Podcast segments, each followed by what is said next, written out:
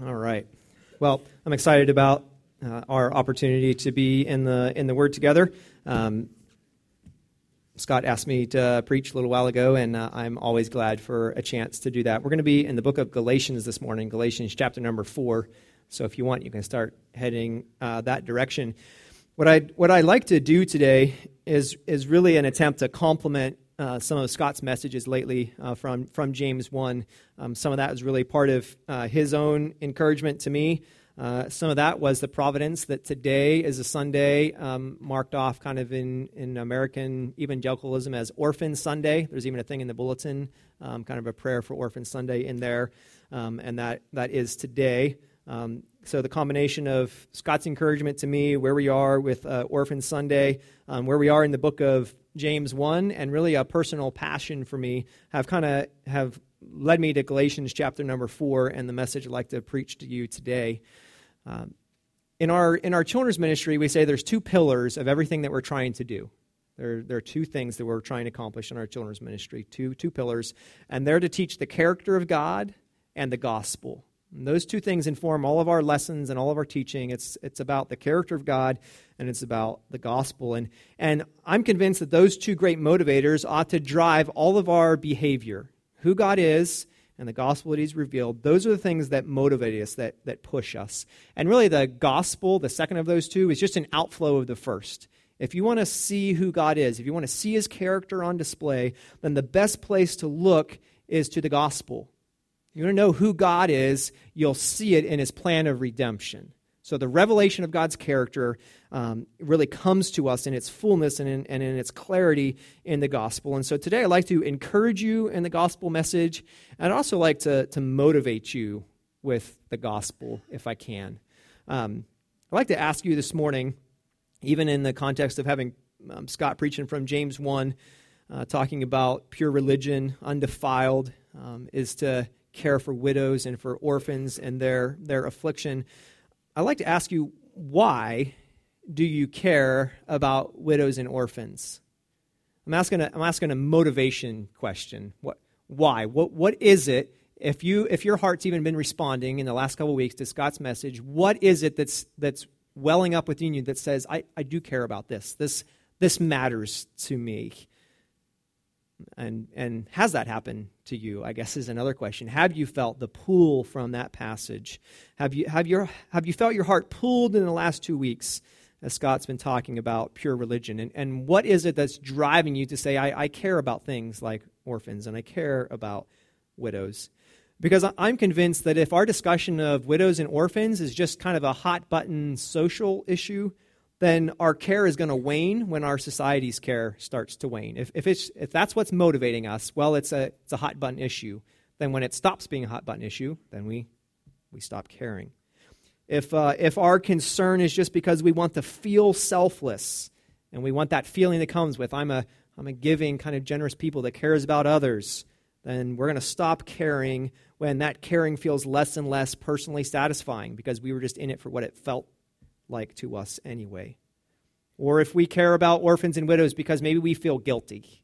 Um, maybe, maybe you feel guilty. You're overwhelmed by the numbers and the needs, and, and maybe the preaching has made you feel like I'm not doing anything and I just feel guilty and I'm weighed down by that. Uh, if that's our motivation, then, then our care will end when the guilt isn't as intense when, when we've kind of stopped thinking about it and when the pressure's kind of gone, we go, and it just becomes another maybe message that was in the past, and our care for widows and orphans gets put on the back burner. What I'm convinced is that we need a much more permanent and lasting motivation to obey James 127 than any of those lesser motivations. And today, what I want to do is focus your attention on gospel principles behind just one aspect of caring for widows and orphans. I want to I want to focus our attention. It's such a big subject, and I really want to zero us in on just one aspect of caring for orphans and their affliction, and that's specifically the aspect of adoption. What I, what I want to happen today is for you to be motivated to care about adoption because you realize the significance of your own adoption. And this is how I think all of gospel living works all of, all of our behavior, if it's going to stem from something that is lasting and is permanent, is going to have to come back to gospel principles that we're convinced of. Okay? when it comes to forgiveness with one another? Why do we, what drives us to forgive one another? Well, what ought to be driving us is there's gospel principles behind there. When we say we should forgive as Christ has forgiven us, see, there's a gospel motivation for you to live out that behavior. All right? When, when John tells us we love, why? Why do we love? Because he first loved us. That's, that's a gospel informed behavior for us to love one another within our families, within our church family, within our community. What drives us to love? Well, if it's going to be something that's lasting, something that's permanent, it's going to have to be something that comes from the character of God and comes from the gospel. And so I think if we're going to be motivated to care about widows and, and orphans, and specifically if we're going to be motivated to care about adoption, we're going to have to be aware that it comes from gospel principles. So I want to give you the gospel truth today that forms the backdrop for our interest in adoption. Okay, that's, that's my task today. And, and here's the gospel truth that I want to encourage you with today and I want to motivate you with. Okay, here it is. Though we were slaves, God made us his sons. Okay, though we were slaves, God made us his sons. And in the end of the message, I hope you'll see that because God sent his son to make us his, we should love human adoption and imitate God's action. But that's only secondary. What is primary is God's adoption. So I want you to see from Galatians 4 that, that though we were slaves, God made us his sons. So let's read Galatians 4. We're going to read from verse number 1 down through verse number 7.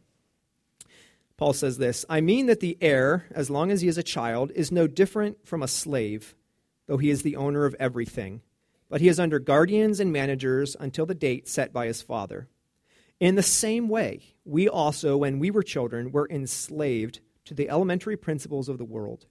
But when the fullness of time had come, God sent forth his Son, born of a woman, born under the law, to redeem those who were under the law, so that we might receive adoption as sons. And because you are sons, God has sent the Spirit of his Son into our hearts, crying, Abba, Father. So you are no longer a slave, but a son, and if a son, then an heir through God.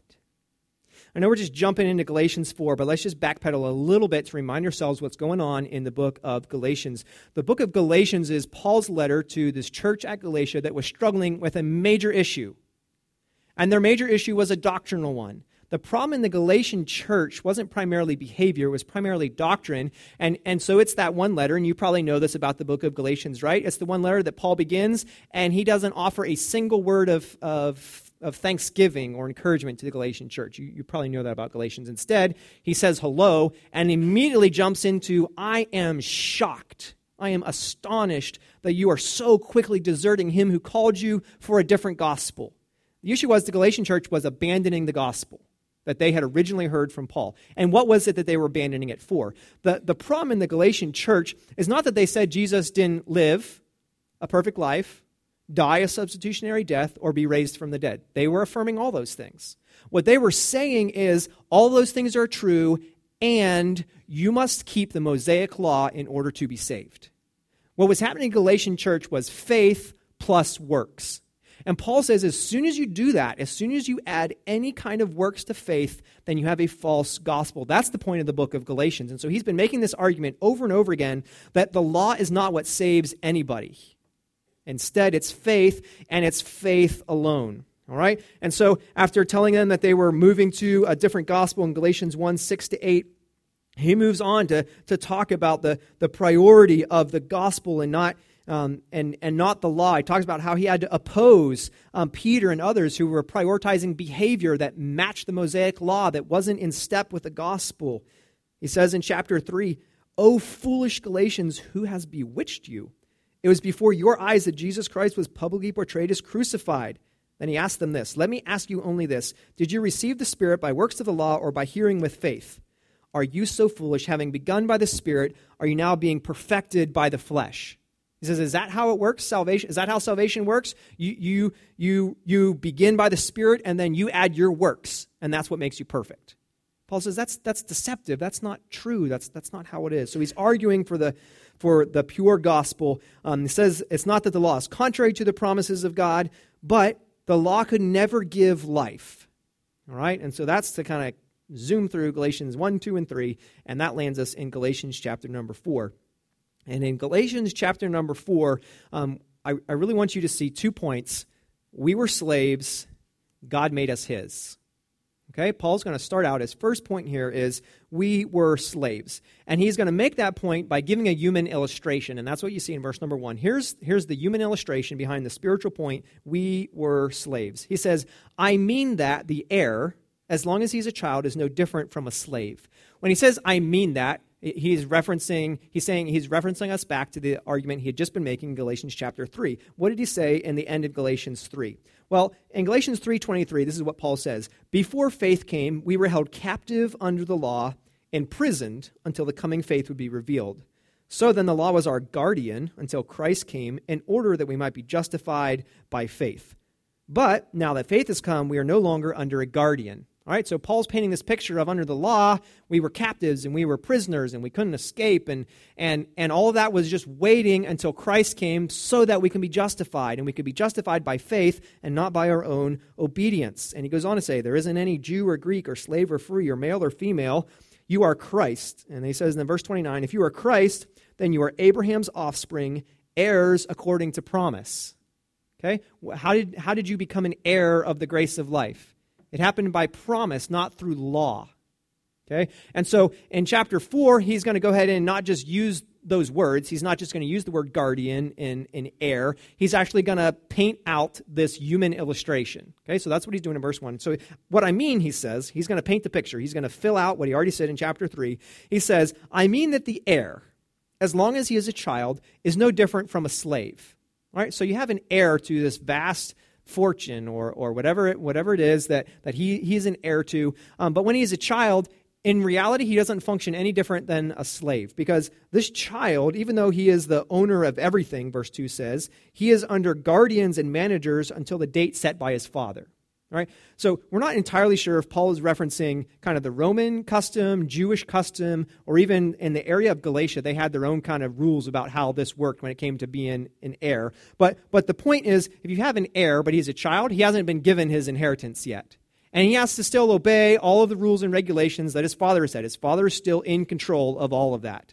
And so actually, it's not really that much different than being a slave because he still gets told where to go, what to do. He doesn't get to use any of what will become his down the road. He, he doesn't have any of the benefits of what is to come later. That's the point, right? So he's an heir, but he's really no different than a slave because he, he still is, he's got these and Paul uses these words, he's under guardians and managers. That's how it would have worked in Paul's day. You would, you would have had, many times they were actually slaves, but they, were, they would have been tutors, and they would have instructed these children on all of the ways of politics and reading and writing and logic and all of these other things. And these children went through a grueling educational process as children. That meant that they didn't get to enjoy any of what would one day be theirs. All right? It's a human illustration that Paul's making, and, and he's making it uh, making this human illustration to drive home the point that we were like slaves when we were under the law. All right? Paul wants us to get his illustration that shows us that we were slaves under the law. And so he says, verse number three, he's going to go from painting this human illustration to saying that's exactly how we were under the law. So look at verse three. He says, In the same way, we also, when we were children, were enslaved Right? That's the main, if you want to boil those words down to what are, what are the main words in that section, the main words are, we were enslaved. Okay? That's, those are the main words you got to focus on. We were enslaved. Paul says, in the same way. All right, he's showing you, I gave you this illustration. In the same way, we were slaves. It was, it was just like that. When he says we were slaves, um, I, when we were children were enslaved. I, I think he's talking more generally, not just about himself, but he's speaking even generationally, even about like Jewish people. All right? He's not just talking about when I was a child, I was enslaved. He's talking about them even as a nation or, or even the Gentiles. They were, there, was, there was this slavery that happened, and he's going to compare children, that's what it was like to be under the law, with what it is to be full grown, which is to be under Christ. All right? So that's, that's the analogy that he's using. And that's emph- emphatic. He says, But we were enslaved. What were we enslaved to? Well, what we were enslaved to uh, is the elementary principles of the world. And it's at this point that uh, I think one of the most difficult interpretive things in all of Galatians is in front of us. All right, what does it mean to say that we were enslaved to the elementary principles of the world? What, what are the elementary principles of the world that we were enslaved to? And there's a couple options. A lot of modern commentators have really taken that word elementary and, and, and they've said that, a, that that word really is referring to even kind of the, like the, the demonic spirits that the, the Galatians and, and, and the Greeks and others would have been worshiping and following. And, and so there was actually overtones of, of almost like a demonic following here. Um, I don't think that's the I don't think that's the best way to go um, because in Paul's day they never used that word elementary to refer to demons and spirits. So it doesn't it didn't show up for another three centuries to this um, 300 years that they started using it. So I, I don't think that's really it. All right, well, well, what is it? Well, Paul's going to use that same expression, enslaved to the elementary principles of the world, in just a couple verses. Look down in verse number 8. It says, Formerly, when you did not know God, you were enslaved to those that by nature are not gods. But now that you have come to know God, or rather to be known by God, how can you turn back again to the weak and worthless elementary principles of the world whose slaves you want to be once more? All right? here's what I think is going on in this passage. And good people would disagree with this, and you might even disagree with this. But when it says the elementary principle of the world, I think Paul is trying to wrap up both Jew and Gentile and their basic religious principles. Okay? He's trying to talk to both groups at the same time. Because what, what you have going on is you have these, this Christian church in Galatia, and you have this Jewish influence that says you need to be Jewish. You need to believe in Jesus and you need to do the works of the law. That's clearly what Paul has been saying throughout the book of Galatians. So, why would he just abandon that now and be talking about a whole different religious subject? So, I think he has to be talking about the Jews here. And at the same time, he's talking to Gentile people who have their own set of religious and philosophical guiding principles that are also contrary to the gospel, that are enslaving. All right? And it's because of these later verses that some people bring out this whole uh, it says that by nature are not gods. Is he talking about demons or is he not? But but notice he says you're enslaved to them, but but what is it that they were they were doing? What were they what were these weak and worthless principles whose slaves they want to be once more? Notice in verse 10 it's not it's not gods or demons. What what is it that they that they want to keep doing? Verse 10 says, You observe days and months and seasons and years. You see, he's talking about religious culture, things that Jewish people certainly would be doing. They were going to be observing all of their religious customs. They would be doing their Passover. They, they, would, be obser- they would be observing their Sabbaths. Okay? So when he says these are the things that you you want to be slave to, I think he's talking about both Jewish practice as well as Gentile practice. So when it says the elementary principles of the world, we hear that word world and we immediately think evil. I think probably most of you. Um, that word is actually a neutral word. It can just mean earthly. So he's talking about the earthly religious principles that are driving the Galatians and, and whether Jew or Gentile back into slavery. Okay, that's, that's what I'm arguing for. So, what were we enslaved to? Well, we were enslaved in reality to our own sin. We were, we were enslaved to religious belief and practice that could never save us. We were slaves. Even, even the Jewish people, even, even if they tried to keep the whole law, never could. It, it, it turned them into slaves. In fact, the law only showed them how sinful they really were. All right? The law came, and when that law came out, people went, Ooh, I don't want to do that. That was one group of people. That was one group of Jewish people. And all of you know what that is, right? Because you have all seen the, you know, wet paint don't touch, and you went, ooh, I, I didn't really want to touch this bench, but now all of a sudden I do because the sign says don't touch, right? You've had kids that you said, whatever you do, you can't have this candy, and that's the one thing they wanted, right? When there's a law, there's something inside us that goes, I want to disobey the law, right? It makes slaves out of us. And there was this group of people that said, There's this law and I want to obey it. And so they tried and they tried and they tried, and they were frustrated because they couldn't do it. All right? The law makes slaves out of people because they, they, they either choose to rebel or they try to obey and find out that they can't. All right? Same thing with Gentile um, religious practice. They would be worshiping all types of different gods. They would, they would give up their lives for the gods of agriculture and the sun and the moon and the rain and everything else, and it would turn them into slaves. All right? Paul says we were slaves to these earthly religious principles, is, is I think, the point that he's trying to make. Ephesians 2 tells us that we were dead in the trespasses and sins in which we once walked, following the course of this world, following the prince of the power of the air, the spirit that is now at work in the sons of disobedience, among whom we all once lived in the passions of our flesh. We were carrying out the desires of the body and the mind, and were by nature children of wrath like the rest of mankind. This is our reality pre Christ, enslaved, children of wrath. In John 6, Jesus had a discussion with the Jewish people. And, uh, and this was interesting because some of these Jews had believed in him, and Jesus said to them, If you abide in my word, you are truly my disciples, and you will know the truth, and the truth will set you free. Right? So he was presenting a message of gospel freedom. And some of these Jewish people went, I don't, I don't need to be free. What do you mean free? I am free. Uh, how dare you say that? They said, We're offspring of Abraham, and we've never been enslaved to anyone. How is it you say you will become free? Jesus said to them, Truly, truly, I say to you, everyone who practices sin is what? Is a slave to sin. The slave does not remain in the house forever, the son remains forever. So if the son sets you free, you'll be free indeed. Only Jesus Christ can make us free from our slavery to sin. There is no other religion or principles that can free you from the tyranny of sin. Nothing can free you from its power. Nothing can free you from ultimately its presence. Nothing can free you from the guilt of your sin except for Jesus Christ. You are guaranteed to be a slave to sin without Jesus. 2 Corinthians 4 4 tells us that the God of this world has blinded the minds of unbelievers to keep them from seeing the light of the gospel of the glory of Christ, who's the image of God. And that was you and that was me, right? We were blinded. We were unable to see the spiritual light. 1 Corinthians 2, a passage we've looked at in the past. The natural person does not accept the things of the Spirit of God, for they are folly to him, and he is not able to understand them because they're spiritually discerned. We were slaves who actually didn't have the ability to change our slavery. That's what we were. We were slaves. We couldn't have fixed our problem no matter how hard we tried.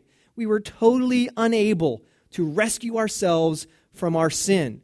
It's not that we just didn't want to, it's we can't. We couldn't. We were slaves. Now, it's hard for me to even imagine what it's like to be in a culture where slavery is, is practiced. I, the, just the thought of, of belonging to somebody else, I don't know, is it, is it my Americanism? Is it my imagination? I don't know. But the thought of not being free, like to have to truly be a slave, where someone tells you where to go and what to do and how to get up and what to wear and, I mean, everything else we have it so good in our lives. You might say, hey, I have a boss that tells me what to do. That's nothing in comparison to slavery. You can change jobs, right? You're free. We have so much freedom and we're so used to it. But think about a time when, when slavery was an integral part of the culture. And so when Paul says we were slaves, you had people that would be recoiling at that and going, that, is a, that is a horrific condition to be in, to be slaves. It's hard for me to even think about times in America, of all places, um, where where there was slavery being practiced. America, the place where people went to escape tyranny and oppression, and said things like, you know, we hold these truths to be self-evident: all men are created equal, life, liberty, pursuit of happiness. And this was a place that had the pr- active practice of slavery. Um, that's just a world that's beyond my ability to comprehend. So, so, and maybe it is for yours too. So, I guess the only thing that I could think of that was anywhere close to that has been my experiences in the prison. I, think prison is the one thing that you, you and I can relate to since we can't really relate to slavery super well. We, we can relate to knowing what it's like to be a, a prisoner. So, so the prisoners, they, they, don't, uh, they don't get to pick uh, what food they're going to eat that day. Right? You walk through the line and you stick your plate out, and whatever food they put on it, you're eating that. They don't even get to pick when they eat. They're told this is your eat time. They're told this is when you can go outside. This is when you have to stay in your cell. And you're stuck in this place until we choose to, to let you out. And the, something about the prison, part of the sadness that is there to, to go there is just to see people who, that there's such a hopeless despairing kind of place, especially when, like the prison that I, that, that I go to normally, you have so many lifers who are just, they're, they're there until they die.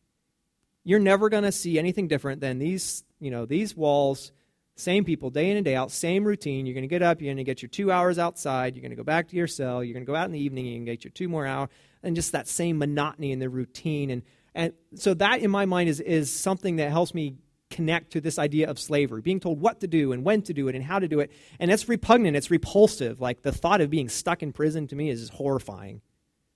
And that's slavery. And I think Paul is trying to make the point that this is what we were like. We were slaves. So let me ask you have you felt the just the crushing burden of your sin and the slavery that is in your sin? Have you, have you felt that? Have you experienced it to say, my sin is overwhelming me? I can't change it. I can't fix it. It's making me guilty before God. I can't undo it. I can't get rid of it. I can't even stop doing it. I am I'm enslaved to my sin. Have you sensed your own inability to change that condition? Because I would urge you, if you haven't, then you probably haven't come to a proper grasp of the gospel of Jesus Christ. Because the good news of Jesus is, is not just, you know, you were drowning and you were, you were floundering and you were trying to swim and there was a life raft and you swam over to it and you grabbed hold of it, right? The point is you were dead, right? You were at the bottom. You were, you were, you were drowned already and Jesus came and rescued. You didn't, you didn't reach your hand out to the life raft, right? Jesus came and gave you life. You were unable to respond. Have you felt the weight of your sin? Have you felt that? Because what Paul says is we were slaves. We were no better than slaves. And if you have if you have felt that and you have run to the gospel, then you know the encouragement of the second point of our message today. Because the first one is we were slaves. But the second point is God sent his son. And that is good news to your ears today if you know what it is to be a slave. Because look at verse number four. Again, to, to boil it down to the most important words, they're in verse number four, but God sent forth his son. All right, so cut away all the other expressions, not to be a not to be a word nerd or something, but you're just looking for the main subject and the main verb that will help you see the main point, right? You're going to find that in the main subject. Yeah, everyone, everyone, everyone answer. Oh, yeah, thanks a lot for the subject. All right, the main subject is God. And the verb is sent forth.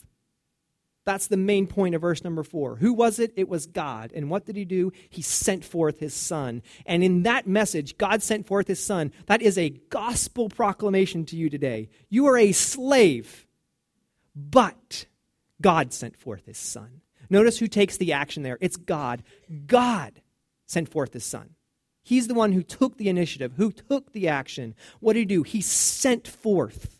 All right? That, that word sent forth, uh, it's a great word. It's the same word used, for instance, in the Old Testament of Jacob sending his sons to Egypt to buy grain. He sent them forth on a mission. The early church uses this exact word to talk about sending out Paul and his missionary companions. It was this idea of sending forth. They would commission him and send him forth. That's what God did with his very own son. He sent him forth, he put him out on a mission. And who, who was it that God sent out? He sent out his own son. Jesus is the one who, who God declared at his baptism, This is my beloved Son, in whom I am well pleased. He said at the Mount of Transfiguration, This is my Son, hear him. That's who God sent. You were a slave, I was a slave, and what God did was send his very own Son to deal with that slavery. And this is good news for you, and it's good news for me that God sent forth his very own son.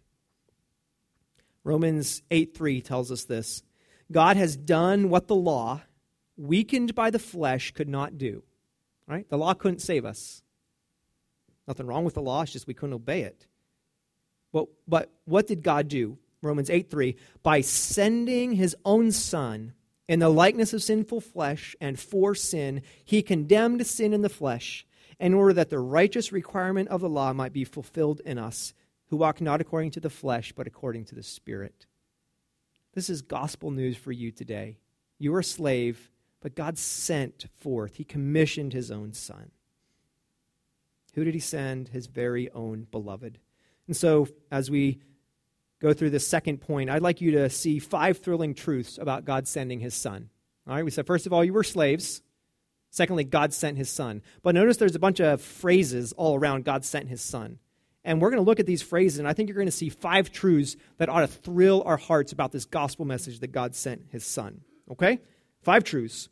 The first one is God sent his son at the right time. Notice that's how verse 4 starts. But when the fullness of time had come, God sent his son. All right? When the fullness of time had come. That's a thrilling truth because God sent Jesus at just the right time. There's a lot of, uh, I've heard preaching on this, I've read commentators on this, and, uh, and there's kind of a common theme that people would say the fullness of time, it's because the earthly circumstances were just right.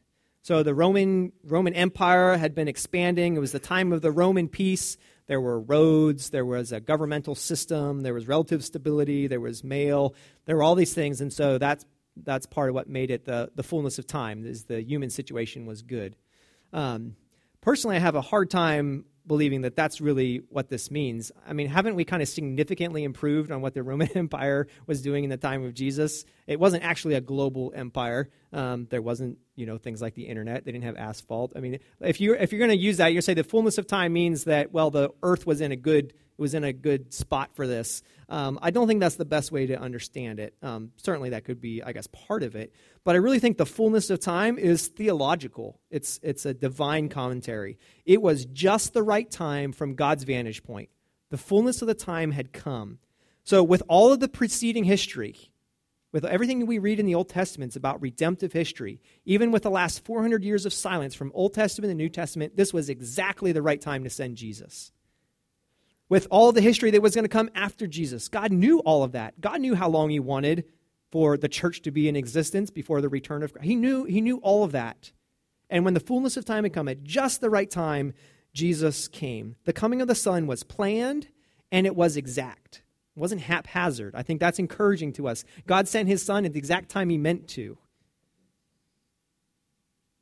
Jesus was aware of the sense of timing, even in, in Mark 1. Um, Jesus was, um, after John was arrested, rather, Jesus came into Galilee. He proclaimed the gospel of God, and he said, The time is fulfilled, and the kingdom of God is at hand. Repent and believe the gospel. It was just the right time for this message to be preached.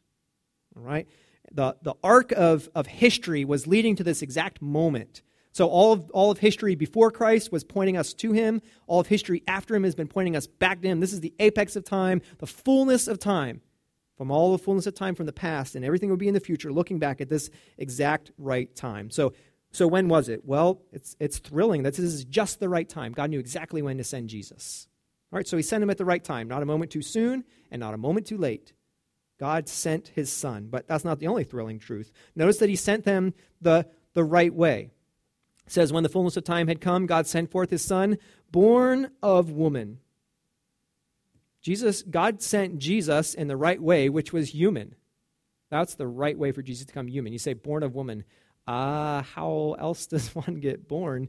Um, well, it's just an expression. It's used throughout our Bibles. Uh, Matthew 11 11, Jesus said this Truly I say to you, among those born of women, there has arisen no one greater than John the Baptist. It's a way of saying, it's a Jewish way of saying human right? The right way for Jesus to come was human. We needed him to be human. If, if the, the, the heresies that sprung up in, in the early church that said Jesus couldn't have been human, all right, those deny crucial doctrine that, that God sent his son, but he had to be human. He was born of woman, all right? And, and that's thrilling to us because Jesus is a high priest who is sympathetic to our weaknesses. He had a body just like you and I have. He knows what it feels like. In fact, you can trust him because he, he didn't come as, as some kind of lesser sacrifice. He actually came as a human sacrifice, and so he can be the sacrifice for you and for me because he's human. All right? So Jesus came at just the right time. He also came in just the right way as a human. Notice, uh, it, it wasn't just in the sense of being human that was the right way to come, it was also that he was Jewish. Right? Because there's a second expression that comes right after this. It says he was born of a born of a woman and then born under the law. That's a way of saying Jesus was Jewish. All right, so he was human and he was Jewish, and both those things were necessary for him to save us. Jesus did not come to destroy the law, but to fulfill it. He was born under the law and he obeyed every single bit of God's royal law. He had to be born under the law, he had to be Jewish. Could Jesus have been the Savior of the world if he had not been a Jew? And the answer is no. He had to be Jewish to be the Messiah, to be the Savior. So, I, this is kind of a side note, I guess, but for the Christian, uh, being prejudiced against Jewish people makes absolutely no sense whatsoever. So, those who say Jew with a sneer on their lip cannot possibly know the, Jew, the Jesus of the Bible. At the very least, they don't know him well. All right? You, you cannot be biblical and be anti Jew. It's, it's just not possible. Um, there's kind of these circles today that are kind of in vogue today among, among evangelicals and some of them young evangelicals. And there's this tendency to be pro Palestinian to the point of being anti Jew.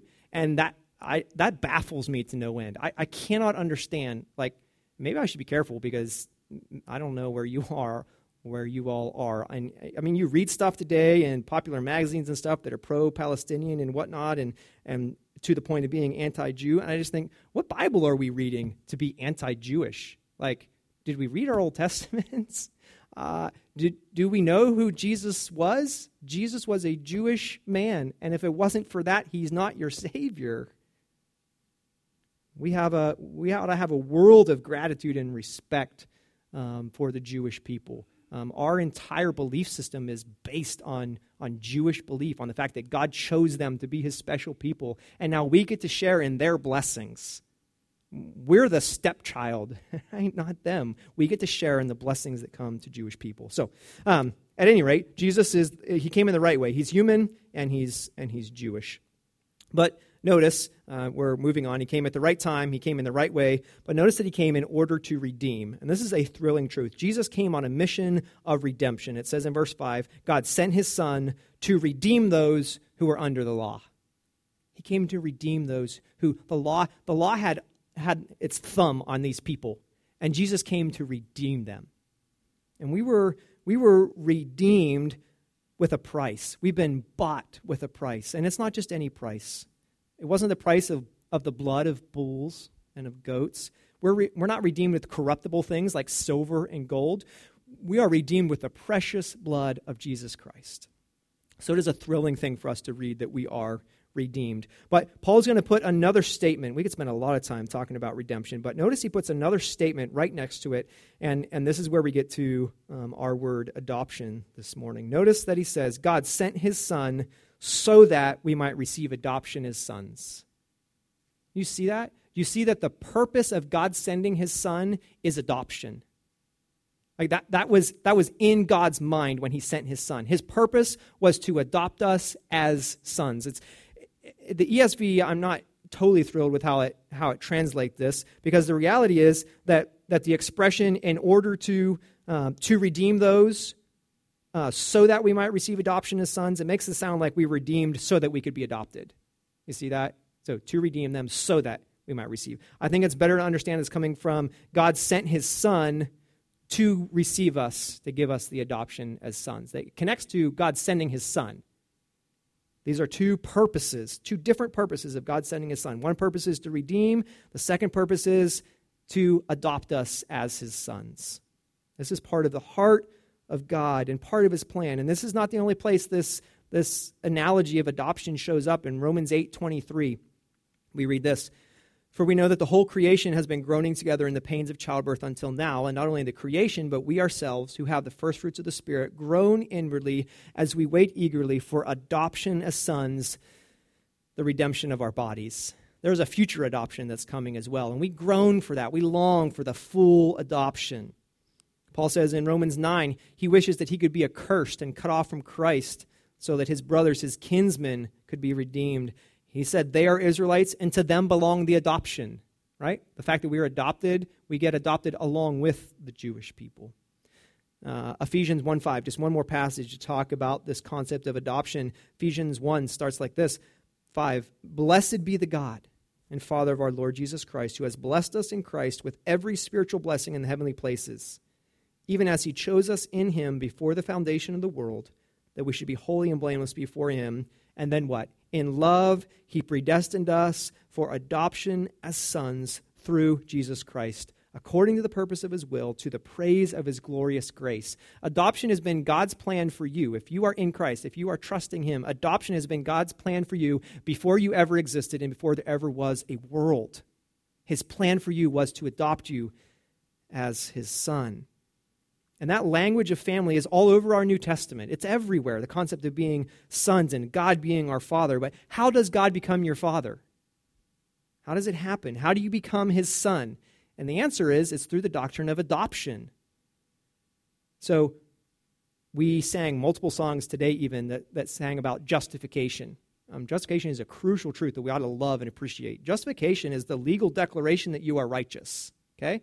Right? So it says you are righteous, not on the basis of your merits, but God says you are righteous.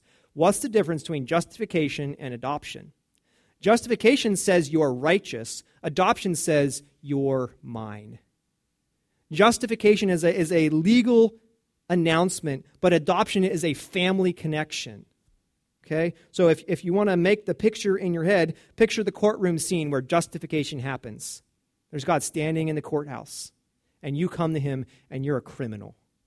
You are thoroughly guilty. And you stand before him and your list of offenses are clear. You're guilty. And, and God looks out at you and Jesus says, I will take his place. And God says, I'm going to look at you and I'm going to say, You're righteous. You criminal, you're righteous. You're justified. There's no sin before me.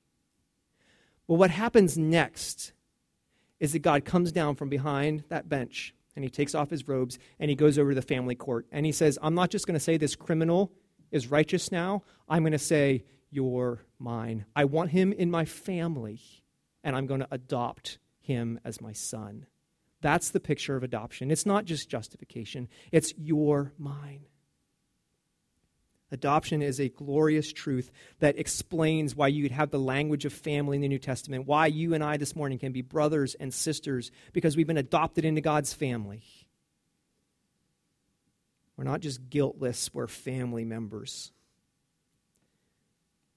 And let me just say, uh, ladies, don't be bothered that it says uh, that, that you have been adopted as sons. Uh, you say, I wish it said sons and daughters right? Um, actually, you don't.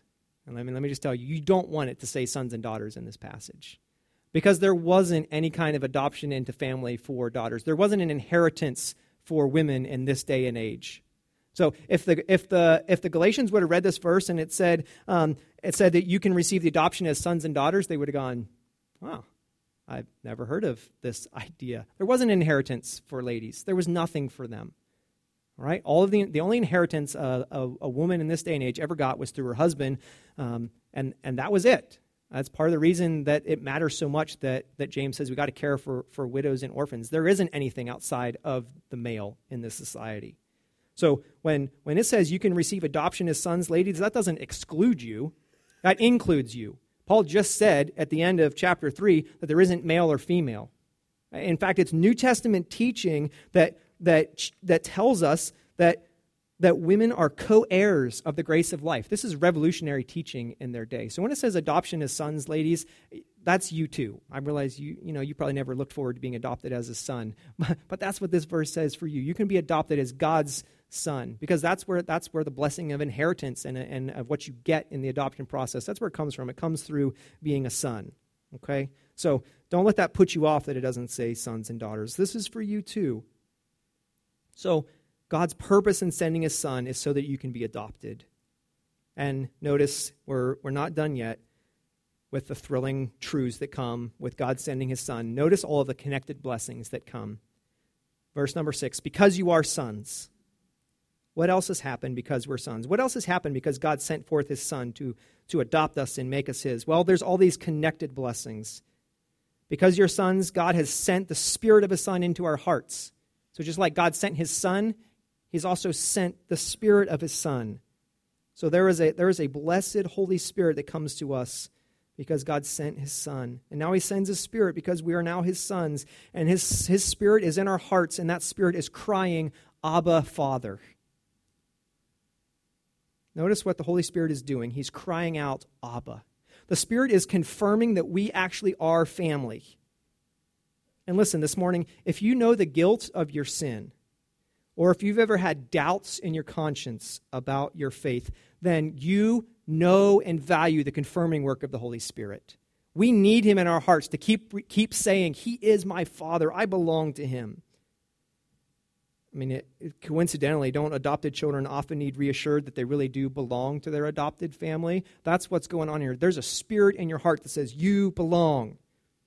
It's Romans 8:17. We didn't receive the spirit of slavery to fall into fear.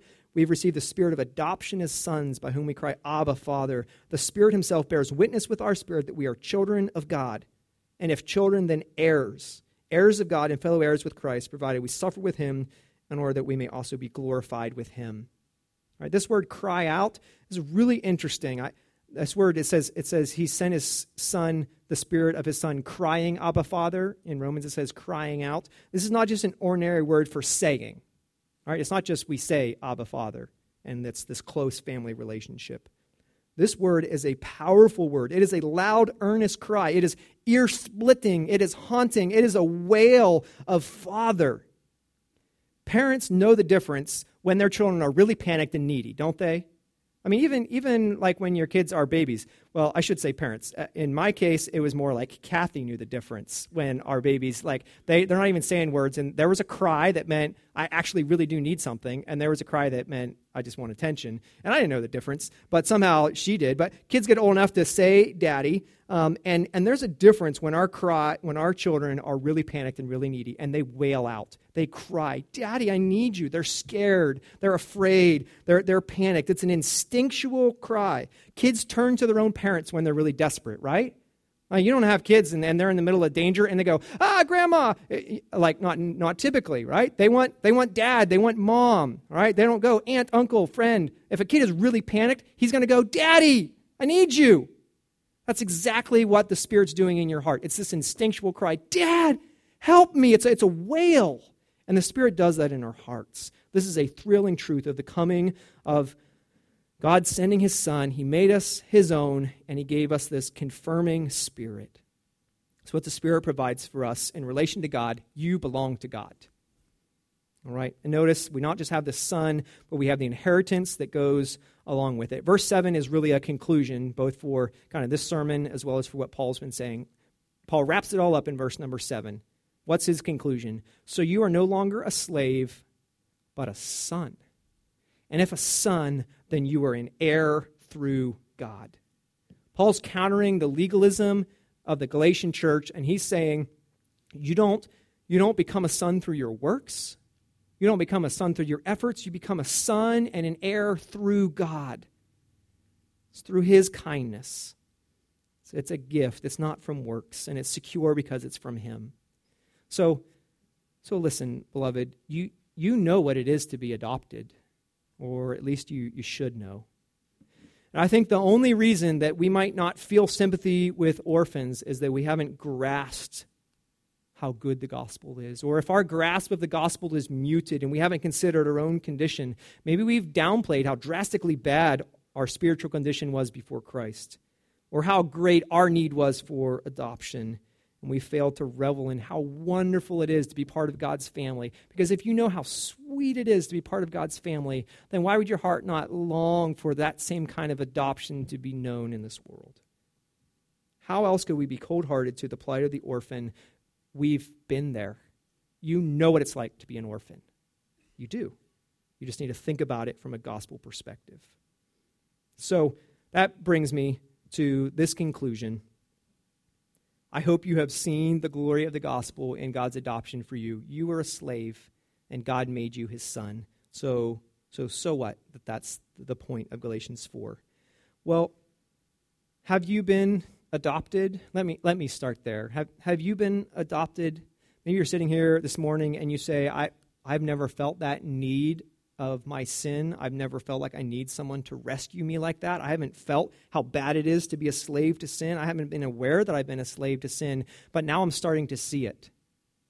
Then your response to this message this morning can be repent of your sin and trust in Jesus Christ, and He will make you His. Not because of your works and not because of your effort, not because you're in a certain church or with a certain Bible or have a certain family tradition. God will make you His Son because he is gracious and kind, and he will pardon your sin if you will trust Jesus and repent and turn to him. This is a good gospel message of adoption. And so, if you haven't been adopted by Jesus yet, you need to be. Turn to him. Let become part of his family, not because of your effort, but because of the work of Jesus. Okay? That's a that's a what to do with this message. I think you can rejoice. Those of you that are sitting here and your heart's been warmed by thinking about the adoption that's yours, you, we ought to be a, re, a happy people today that we have a good gospel. What else can we do? I want to try to make the connection for you today that we should value human adoption because of what it, what it reminds us of. If for no other reason, we should be a people that hear the word adoption and that clicks with us because of the illustration that it is for us of what's in Scripture. What are ways that you can value human adoption? You can support orphanages worldwide who are making adoptions possible. You can support the American foster system, which is making adoptions possible. Uh, there's over 400,000 children in foster care in the U.S. right now. Over 100,000 of them are waiting to be adopted. The average age of a child waiting to be adopted, according to the Christian Alliance for Orphans, is, is 7.8 years old. So you can value human adoption because of what it reminds you of. You can encourage people who are trying to adopt. It can be a long and a hard road to go through the adoption process in today's world. Over the past decade, there's been over 180,000 children around the world in the last 10 years who were adopted. But since 2004, which was the high mark of, of intercountry adoption, adoption has dropped by 60% because of all of the bureaucracy and all the rules and regulations and the, the wait times that are there now and, and all these things. It's become a longer, harder road to adopt than ever before. So you can encourage people who are trying to adopt. There are families in our own church who have gone through adoption um, most of it local, I think, but um, some of it global. So you have families like the Bookers and the Youngs and like Diane who have gone through adoption. These, these are people that are resources and helps and reminders for us because every time you see an adopted child, it's a reminder of something that is supernatural and spiritual. You can encourage people because it's expensive to do adoption these days. Uh, the, the average cost, according to the surveys these days, is right around 30000 uh, it's between 20 and 40 domestically. It's over 25 internationally. The, of the major countries, um, just to give you a brief window, of the five major countries where adoption has happened in the last 10 years, Korea, $38,000, Ethiopia, $28,000, China, $29,000. Russia was the highest at $50,000, although you may be aware that Russia recently ended its international adoption. You can no longer adopt a child from Russia. But it's expensive. And so you say, I can't, I can't adopt somebody, you can care about adoption and you can value adoption because of what it reminds you of. Or you actually might be able to adopt. You can foster adopt for less than $5,000. You can care about adoption because of the adoption that's happened to you. That's my argument to you today. What drives us to care about orphans, specifically, um, one way to care for them is adoption. What ought to drive us is the gospel. Not because it's cool or hip or it's the thing to do, but because the gospel reminds us how sweet it is for us to be adopted and we want to turn that around. We want to image out God's character. God's heart is to adopt, to, to bring in his family people that weren't a part of his family. And that's you and that's me. So, how can we turn that around to others? That's something we need to pray about, we need to consider, we need to act on. It's why we want to move forward in, in some ways with James 127. I realize adoption is just one slice of that, but it's one reason to care about that. It's why we love to have you at the meeting. It's why we have things in your bulletin like the upcoming workshop on November 16th over at First Baptist.